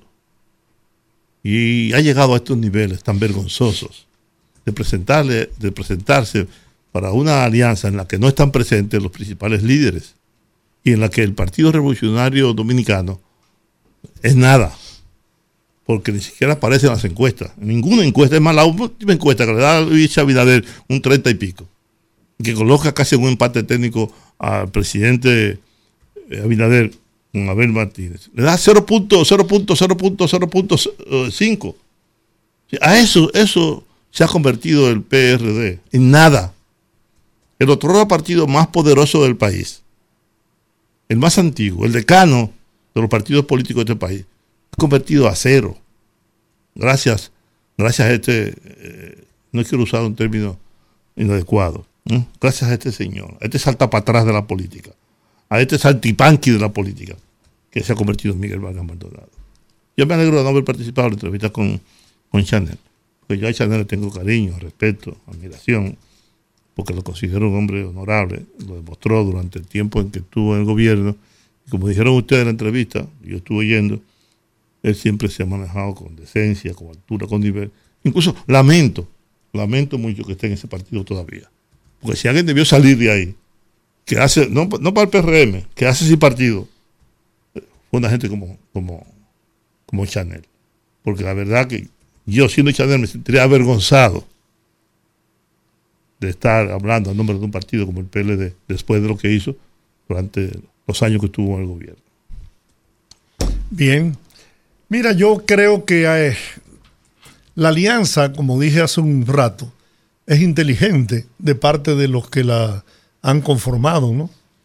Porque de otra forma, pues eh, la derrota era por barrida, por barrida. Y no hay dudas que la unión de esas fuerzas, pues, podría provocar algún tipo de éxito en algunos municipios y, al, y hasta en algunas provincias del país. Pero yo no tengo la menor duda de que el pueblo dominicano, que no es tonto y lo demostró en el 2020, va a saber a qué se enfrenta.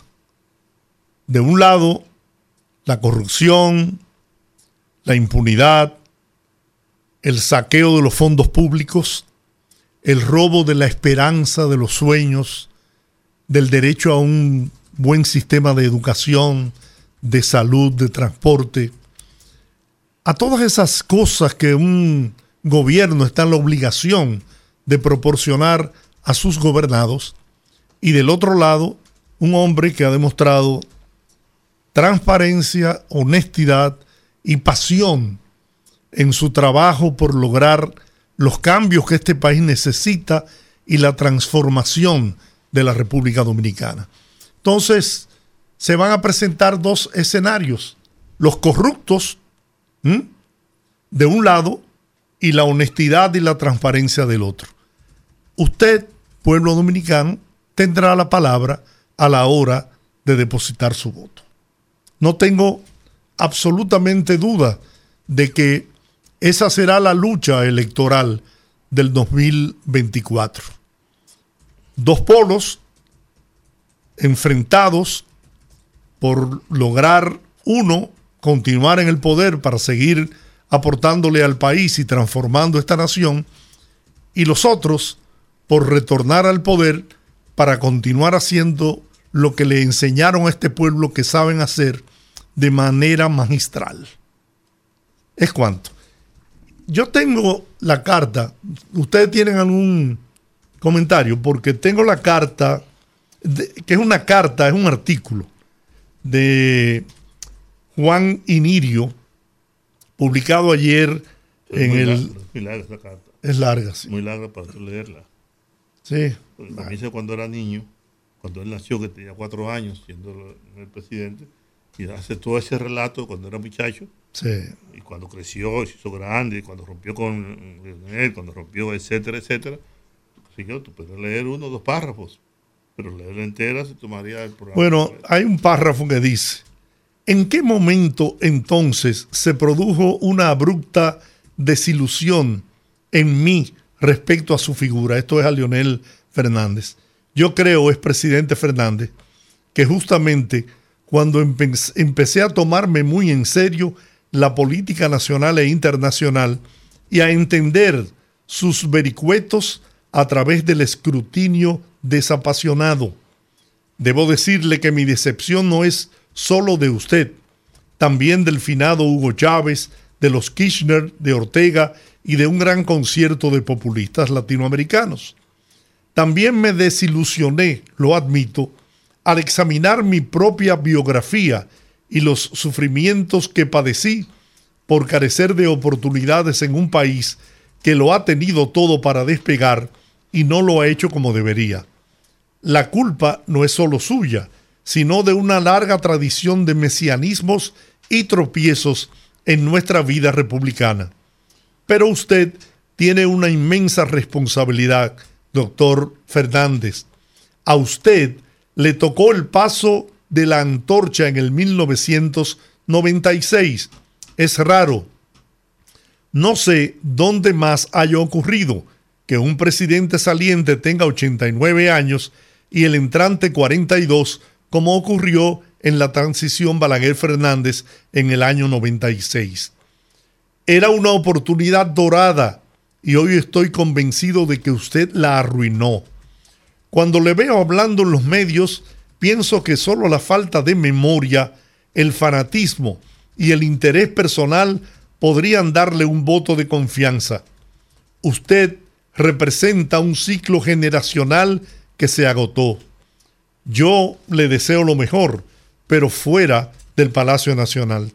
Sinceramente, una cosa es que no le apoye como político y otra es que usted representa de una manera bizarra, sí, la superación personal a través del estudio, de la astucia y de la inteligencia emocional. A usted le tocó ser el máximo representante de una generación que fracasó. Usted alardea de los avances de sus gobiernos en términos de infraestructura y yo se lo reconozco. Sé que muchos de sus opositores le niegan cualquier mérito, pero yo tengo criterio propio. Para eso me he formado. Le reconozco muchas transformaciones en el orden material en el país. El problema es que a usted le tocaba cambiar el destino de la República Dominicana. A usted le tocaba encabezar una revolución científica, cultural, espiritual, pedagógica, como pasó en Finlandia y Singapur. A usted le tocaba curar definitivamente el cáncer de la corrupción. A usted le tocaba resolver en 12 años problemas estructurales, no coyunturales. Usted pasó por el gobierno sin una agenda a largo plazo y mucho menos la tiene ahora, a sus casi 70 años, y solo deseoso de más gloria. A usted le tocaba eliminar el culto a la personalidad y el mesianismo que ha devorado la institucionalidad dominicana, y usted lo ha propiciado como ningún político en los últimos 30 años. Usted tiene visos de narcisismo, es presidente, y por eso, mientras fui madurando como hombre y como conocedor de la historia, yo no tenía estómago para apoyarlo. Su cara es la única que refulge en el partido que usted fundó. Su cara era la única en la Casa Nacional del PLD, partido que usted presidió por 16 años y que había presidido hasta su muerte si no hubiera pasado lo que es consabido por la opinión pública. El apetito de poder reflejado en su rostro aparenta ser lo que le da fuerza para despertarse cada día. A veces yo pienso incluso que usted en el fondo no desea ser presidente, que con ser sempiterno candidato se siente realizado y animado el poder y los aplausos pueden ser una droga. ¿Hasta dónde llegará cuando usted no esté un partido que nació solo para usted ser candidato sin ninguna otra idea fundacional? ¡Qué horror! Sigue la carta, pero bueno, yo creo que es muy un poquito larga, pero eh, ahí está el contenido de esa, de esa carta que es más que nada un artículo, ¿no? dirigida al doctor Leonel Fernández, es presidente de la República. Le da duro, le da la mamacita. Pero, por cierto, ¿quién es él? Él es un escritor eh, de la romana y intelectual por demás también. Muy joven. Joven, muy, muy joven. Yo no tenía el gusto de conocerlo. Mm, Yo tampoco. Bueno, ¿se quedaron mudos ustedes? No, yo, No, no, yo no tengo nada, que- no tengo nada que opinar. Yo ese tipo de cosas yo creo que si uno entra en el detalle de cada una de esas cosas, eh, nada más hay que revisar los periódicos que todos los días y vamos a ver cosas de una y otra forma que yo creo que no aportan nada al debate, en mi juicio, en mi forma de ver. No aportan nada al debate porque eso es, esos son chismes de patio, a mi juicio. Si tú coges hoy el periódico y lees otra carta y lees y lees otro artículo, ahí yo leo todos los artículos de los periódicos y, y eso es así. Entonces, yo creo que no, no sé, no, no, eso no me, no me, no, me, no me impresiona. No, pero a mí sería interesante que, ¿verdad?, escuchar si ustedes piensan que realmente lo que él describe de Leonel Fernández se ajusta con la verdad. yo pienso algo. Yo pienso que mm, el escenario político dominicano tiene particularidades. ¿A qué me refiero? Yo por lo general no me dejo caer en el río de las intenciones. Como no conozco a esa persona, no sé cuáles son sus intenciones, qué lo motiva, de qué eh, viene su animadversión, su ejercicio crítico que es completamente respetable porque él dice cosas que son muy personales, que van más allá de lo que es una crítica política, lo lleva a un plano un poquito más personal, pero efectivamente hace un análisis sobre la figura de Leonel que todos conocemos, no es algo que no se haya dicho ya, que el doctor Leonel Fernández es una persona que lejos de simplemente asumir que agotó su vida útil como político activo y utilizar su experiencia para pasar esa experiencia quizás a otros políticos jóvenes eh, y empujarlos en este proyecto que es la fuerza del pueblo, eh, teniendo en consideración que ninguna de esas figuras emergentes tiene el bagaje o el alcance que podría tener la figura de él al, al haber sido tres veces presidente, más allá de todo eso que todos sabemos, más allá de todo eso de que esos 20 años de política de los gobiernos del PLD estuvieron marcados por muchos casos de corrupción que efectivamente hay que señalar de forma eh, independiente de las responsabilidades dentro de las, los líderes que estuvieron involucrados con esos casos de corrupción, yo creo que ya ese ejercicio se ha hecho. Que yo, yo Olga Almanzar, trata de no hacer, de no caer en la corriente de las intenciones de otras personas. En el escenario político actual en República Dominicana, si uno se comienza a analizar figura política por figura política, sobre todo a nivel de liderazgos, llámese de esas principales caras que representan el liderazgo dentro de los, de los partidos políticos, yo pienso que todos son criticables, tienen cosas criticables. Yo podría decir sobre Danilo Medina, cómo ha ido hundiendo a un partido, a un PLD, cómo lo ha ido disminuyendo por querer mantenerse siendo la figura principal a pesar de todos los señalamientos, lo que dijimos recientemente del propio Leonel Fernández, pero yo creo que también nuestro presidente actual también tiene situaciones que se les pueden señalar. Entonces, si lo vemos desde ese punto de vista, sería hipócrita de mi parte decir y aplaudir una carta pública como esa, que a todas luces busca probablemente una respuesta, provocar para seguir sacándole partido político. Y como yo, por mi poca experiencia, he visto que en República Dominicana nadie hace nada o muy poca gente hace algo sin algún tinte político que es muy difícil que cualquier tipo de profesional, en cualquiera que sea su área, que se desenvuelva, pueda emitir un juicio que no esté plagado de influencias políticas. Entonces yo creo que en ese sentido yo no alabaría del todo ni criticaría del todo a ningún líder político. Bueno, pero el que está en política tiene que aceptar Claro, todo ese tipo de, críticas y de elogios, porque si bien él reconoce, lo primero que quiero dejar claro, yo no conozco a este, a este escritor y articulista, no lo conozco. Yo tampoco. pero me merece crédito el que Acento, que es un periódico de reconocido prestigio en el país, le diera cabida en su, en sus páginas. Yo eso lo, lo, acepto y lo reconozco. No lo he hecho aquí, ni he leído esto para, para exaltar a este señor, porque no lo conozco. Ahora sí es bueno que el pueblo dominicano sepa quién es quién.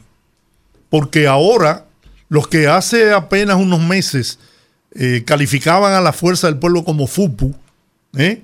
y vivían eh, acabando con Leonel Fernández, hoy entonces parece que son defensores de, de Leonel Fernández.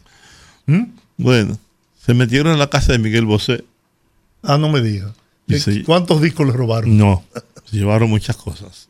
De unos sujetos armados, encapuchados, a su casa. Le robaron todo lo que pudieron. Cargaron con todo.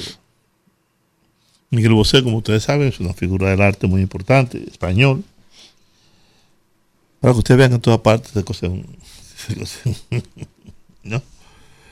Bueno, son las 6:30 Mira, minutos. Mira, yo ¿qué te digo, eh, Georgie. La carta me parece bien. Es el derecho que tiene todo ciudadano. Claro. Y lo tiene él, lo tengo yo, lo tiene Rudy, lo tiene Olga, lo tienes tú. De opinar sobre una figura que se quiera o no es eh, trascendente en la República Dominicana. Esa es su opinión. La valoro, la respeto, estoy de acuerdo en muchas de las cosas que dice, en otras no. Pero bueno, es la hora de irnos a la pausa y de tomar las llamadas telefónicas. Así es. Regresamos en breve, las 6:30 minutos en la tarde. Conectando con la gente, que el pueblo hable en el rumbo de la tarde. Perdóname, Antes de que que- los teléfonos, quiero sí, decir una cosa. Yo No, no, también, espérate, espérate, yo yo también también. quiero, quiero decir algo. Espérate, quiero decir. Puede ser que se haya malinterpretado mi expresión cuando yo dije, cuando yo dije que esos chismes de patio, yo no quiero de- denigrar a ninguna persona que escribe en los medios de comunicación. No, no, no. No quise decirlo en esa forma, ni mucho menos de que nosotros que estamos analizando ese tema y lo estamos diciendo nosotros, acusarnos de chisme de patio, no. Lo que yo quiero decir es que la política muchas veces se convierte y dejamos que muchas personas que uno no sabe quiénes son ni por qué son, interactúen y fijen hasta posiciones. Y entonces yo quiero decir que esos chismes, esos chismes, lo que hace que provocan más desunión. Por eso yo decía en principio, cuando estábamos hablando ahorita, que yo saludo lo que vale la alianza, no porque sea entre el PLD o la FUPU o, o lo que sea, o, la, o el PRD o Miguel, no, no. Yo quiero decir que esos son los ejercicios institucionales de la democracia que, que son buenos a final de cuentas. Entonces yo, al referirme a este, a este tema de chisme de patio, no quiero que ese señor, que yo no conozco ni sé quién es, se vaya a sentir mal, ni ninguna otra gente que escribe, ni mucho menos nosotros. No, no, no, quiero, no, no quiero decirlo claro, no, no, porque después, reflexionando, Mira, lo que van a armar un chisme de patio excusa, son los oyentes excusa, perdona, que están llamando. Yo quiero preguntar yo, una cosa. reflexionando, no quiero que se, va, que se quede Está bien, eso Nadie se, na- nadie se ofendió. Oye, yo quiero, No, yo quiero preguntar una cosa. ¿Qué hacen las autoridades con todos los vehículos que apresan llenos de haitianos? ¿Qué ocurre con los dueños de o los, o los, o los eh, guagüeros que transportan haitianos? ¿Qué ocurre con ellos? Los someten a la justicia, le incautan los vehículos, le dan una patada por el trasero. ¿Qué pasa con eso? Que todos los días, todos los días, las autoridades eh, descubren que en una jipeta, que en un carro, en un autobús, etcétera, están llenos de haitianos. Bueno, vamos mañana a preguntar, a ver, porque ahora es tiempo de que la gente hable. Buenas tardes. Buenas. Eh, Juan TH, Sí. ¿usted sabe qué hacen con los vehículos? ¿Qué hacen? Le ponen una multa y se lo devuelven. Esa es una. Y la otra es, y bien cara que le ponen una multa, porque lo ponen a título personal. Lo mismo comandante. Investiguen eso. Eso por ese lado. Y por otro lado, ustedes trataron muy bien a Chaney, porque debieron de preguntarle aparte de que es un señor serio, serio, serio, pero hubieron mucha gente de- del entorno de Danilo Medina, el hermano que hacía compra, ¿me entiendes? Y aparte de eso, si él sale como diputado, él no se va a gobernar porque él habló de la seguridad social, pero ¿y quién tenía el control en los 20 años con la seguridad social? ¿Y quién le metió mano a eso? ¿Y Muy qué bien. funcionario del PLD habló de eso? Vamos a ser breve para que todo el mundo tenga la oportunidad de expresarse. Buenas tardes. Aclara, Rudy, aclara que, bueno, no queremos problemas. Adelante. No, no, no, yo, yo, yo, yo no ofendo a la gente, tú lo sabes. Por eso, no, por eso no. quería que, que se quedara Por claro. eso te lo estamos diciendo porque tú eres de lo bueno, que aclare, para que no queremos malinterpretaciones. No, pues sí, no, claro. Ento- Entonces, la, la alianza de Marco con Cacate y Avipa, ¿cuál será el resultado? Vamos a ver usted, buenas tardes. Bueno, eso es una, una roncha Porque grandísima. tiene que aclarar soy yo entonces. Dígame usted, buenas tardes. de la 98.5. Mira, yo estuve escuchando eh, o estoy escuchando el programa hace un buen rato Sí. y escuché un poco de la carta.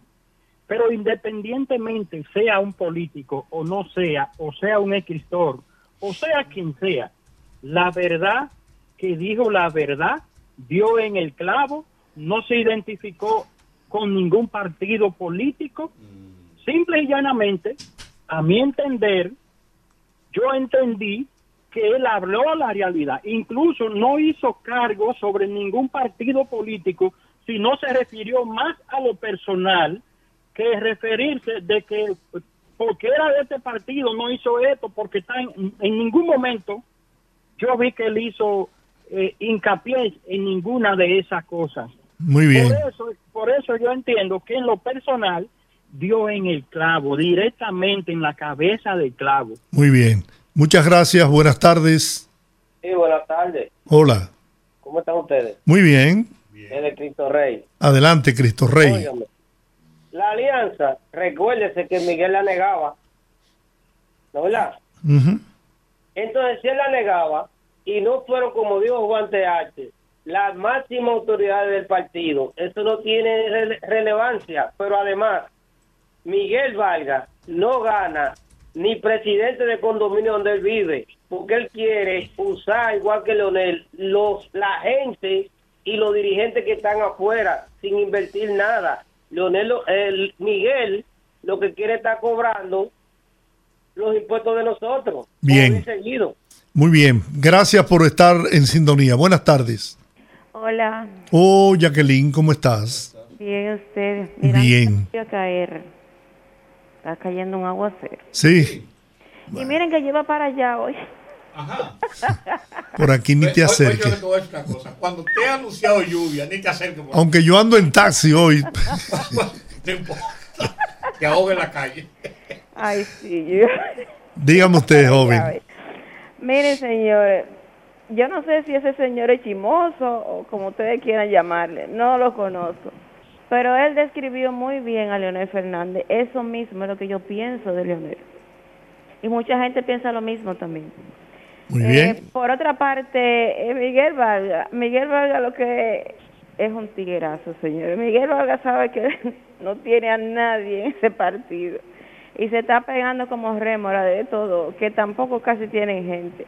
Porque él no quiere desaparecer, lo que está buscando es su oportunidad de no desaparecer y de no botar los chelitos esos de la Junta. Señores, la gente del PRD, yo creo que ahí no va a salir ni siquiera un regidorcito en el, en el sitio más remoto de este país. ¿Cuál es el sitio más remoto? Me imagino que debe ser DVG o algo así. Ni siquiera por ahí. Entonces yo no, yo esa alianza yo la veo como una oportunidad de Miguel Vargas Maldonado de no desaparecer del sistema político. Buenas tardes. Doctor Fernández, para mí es subrealista que usted esté aspirando a presidente. usted tiene 30 años en campaña sin descansar, pero lo peor es que a veces oigo sus discursos y usted sigue diciendo lo mismo que en el 96 y en el 2004, que los plátanos, los huevos y la carne están caros. Usted le habla a un votante que no tiene formación ni esperanza porque usted se las negó para seguir educándolo. Buenas tardes. Esa es la, dígame, parte de la carta. Buena, ¿qué dicen los poderosos? Hola, ¿cómo está usted, don Teófilo? Bien, porque estamos de pie, gracias a Dios. Le mandé un audio con Jacqueline con respecto a la sobrina mía que está interna en Santiago. Hoy fue la, fueron con la policía a sacarla para afuera. Después que ellos le hicieron el daño que le hicieron de la mala práctica, ahora la quieren trasladar a Puerto Plata. Y de Puerto Plata mandan a los pacientes al hospital de Santiago, porque no hay condiciones en Puerto Plata. Y nosotros solamente aceptamos el cambio para acá, si no, si- el traslado, si nos la trasladan para acá, para la capital. Bueno, vamos a ver con quién se puede hablar. eh, A ver si usted habla con el ministro de Salud Pública, porque el, el- el director de allá se- le llaman Bernardo, es Bernardo que le llaman, no me recuerdo el, el apellido de él. Bien. Vamos a ver, Olga, Olga tiene la, la información. Vamos a hacer la gestión. ¿Qué se llama él? Vamos a hacer la, gestión. Sí, gracias. Bien. Vamos a ver usted, buenas tardes. Buenas tardes, este gran equipo de hombres buenos Sí. mujeres sanas. Amén. Esa carta de esa persona no tiene desperdicio por ningún lado. Esa carta está bien sustentada, bien distribuida y en lo que se lo merece Leonel Fernández, el hombre que se comió este país, que le, se lo entregó Balaguer con un avión preparado para despegar. Y lo despegó y lo derrumbó entero, vendió todo este país. Y ahora está como un gatico, como un gatico esperando como que le abran la, la puerta de nuevo para terminar de comerse lo que queda.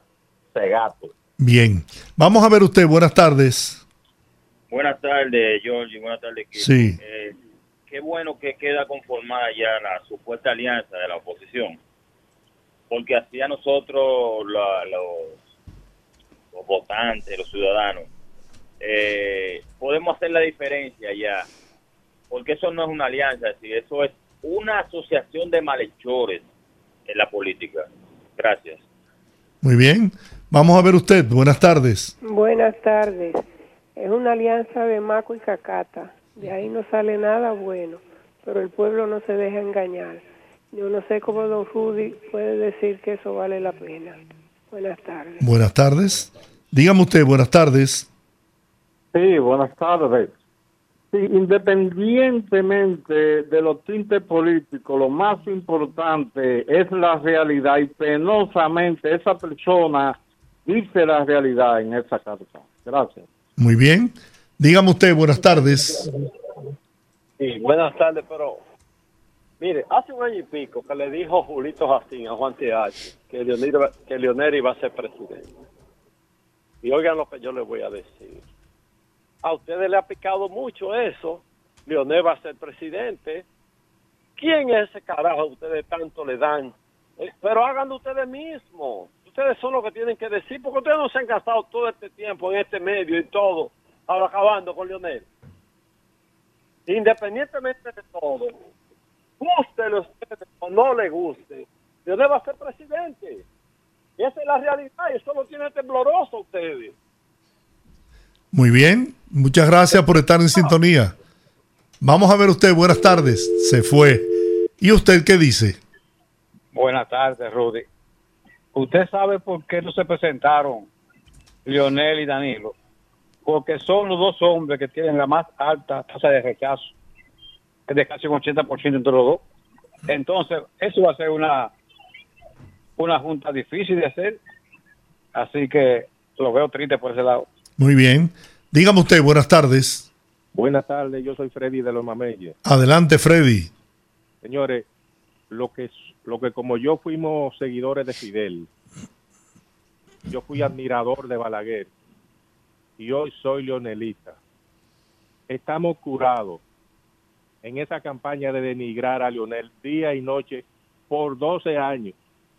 A Balaguer le, le dijeron, Balaguer comía gente Balaguer construyendo el país con paciencia, construyendo, construyendo. Y yo era de lo que me dejaba manipular por los periodistas en los medios.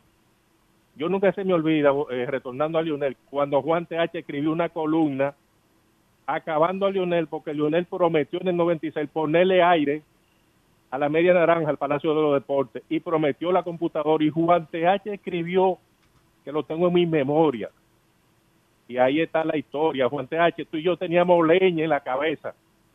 Lionel estaba, mira, a 20 años de nosotros.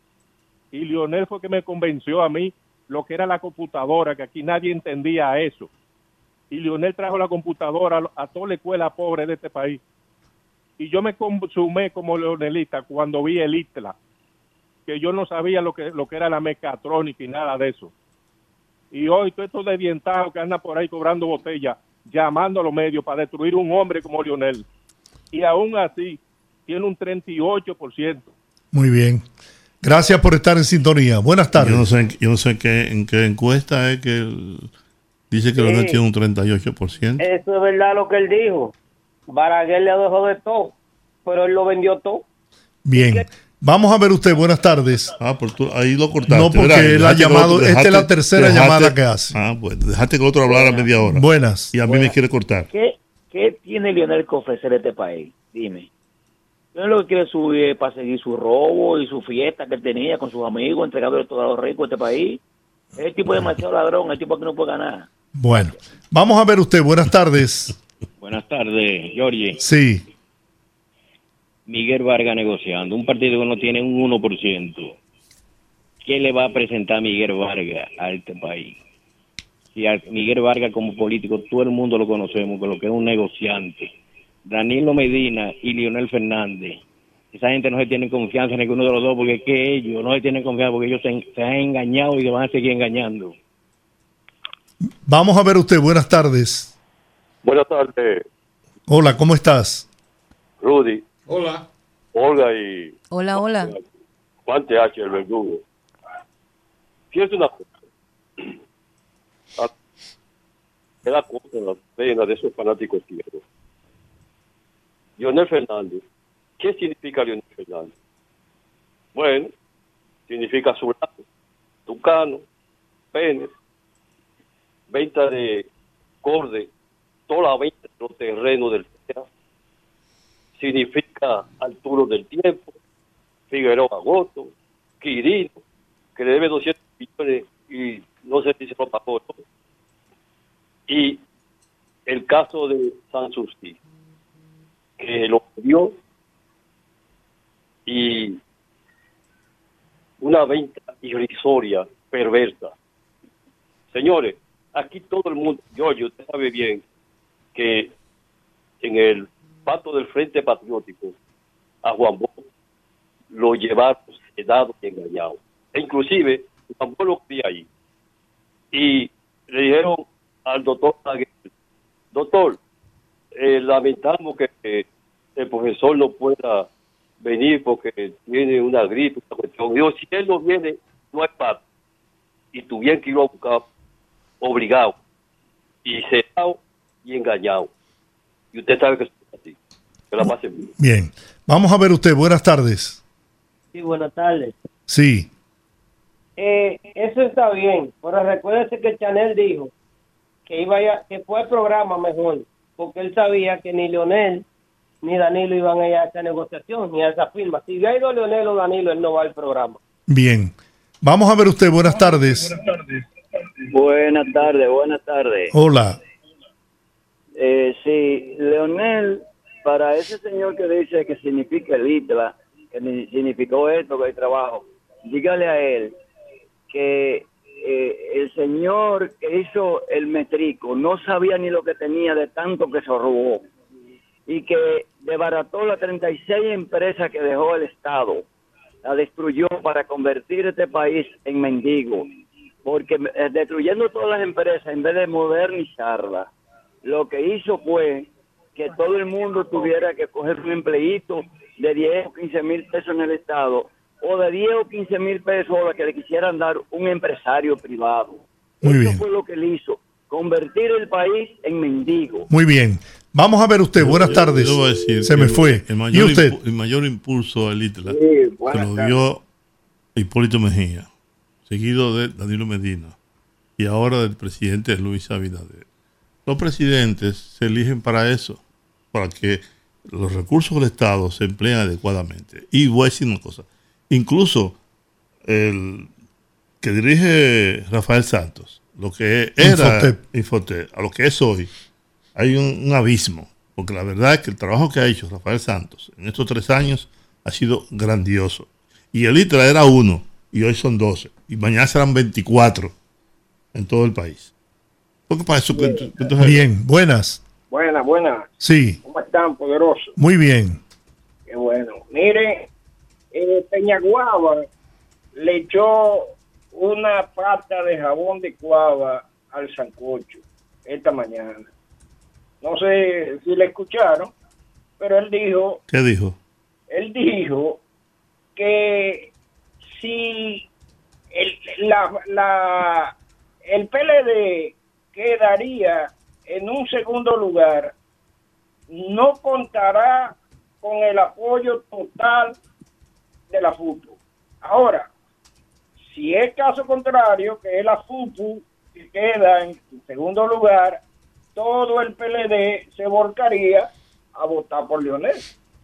Entonces, yo no entiendo cómo es esa alianza. Donde, donde el promotor dice que la FUPU no apoyará en su totalidad al PLD si queda en segundo lugar. Y entonces, ¿qué es lo que van a buscar? Bueno. Déjame decirle algo. Miren. Dígame, se fue. Georgie, dame un segundo. A los interactivos, por favor no llamen más de una vez. Porque entonces le están impidiendo que los demás puedan usar. Solo tenemos media hora para eso. Y si usted llama tres, cuatro, cinco veces, le está quitando la oportunidad de que otros puedan hablar. Entonces, está bien. Usted, Georgie no le da la oportunidad que usted se exprese durante todo el tiempo. Llamó otra vez. Entonces ya no lo haga más. No llame tres veces ni cuatro. Entonces hay algunos que llaman cinco y seis veces. Pues no, eso así no. En otra, en otra parte de la carta artículo.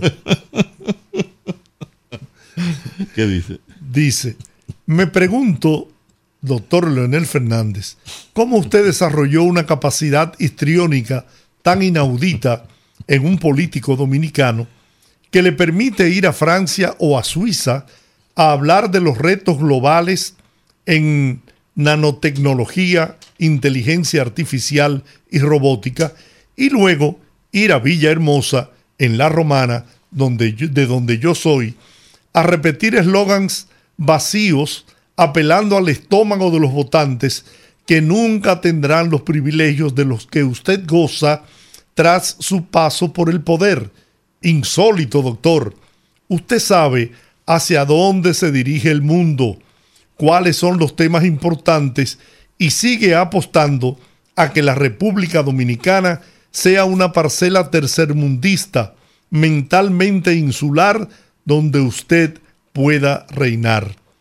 Usted podría haberse dedicado a las artes escénicas y quizás, en el fondo, es lo que siempre ha estado haciendo en el folclórico escenario político dominicano. Bueno, dígame usted, buenas tardes. Sí, señor. Oh, pero tengo media hora el teléfono sonando ahí. Bueno, pero ahí está usted en el aire, cuénteme. Un saludo especial para ese grupo tan tan especial, ¿sabe? Muy bien, especial. Eh, de, esa pre- de esa prestigiosa eh, emisora. Oiga, eh, eh, pero a nosotros no tienen no tienen sin agua. Mire, hace como 15 días o 12 días que nos mandaron cuatro horas de agua y más nunca. Y tenían como un mes que no nos la mandaban. Pero ¿y ¿qué es lo que está pasando? Porque está lloviendo mucho.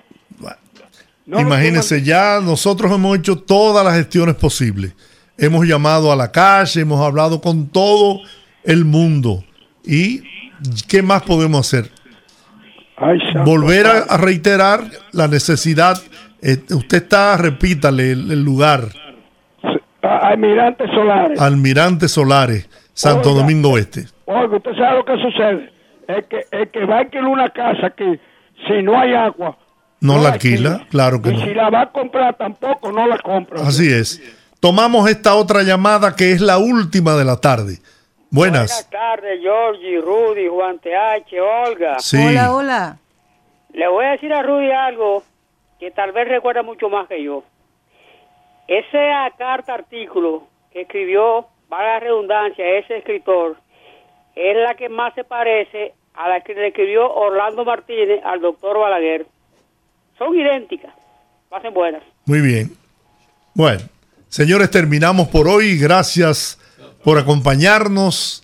Estamos en Rumba 98.5 FM y mañana, si Dios lo permite, y Fra- Franklin es que se llama Franklin. la tormenta tropical también, aquí estaremos llevando noticias, informaciones a todo el pueblo Y dominicano. vamos a estar presencial o no, pues vamos a estar. Va- ah, claro, sí.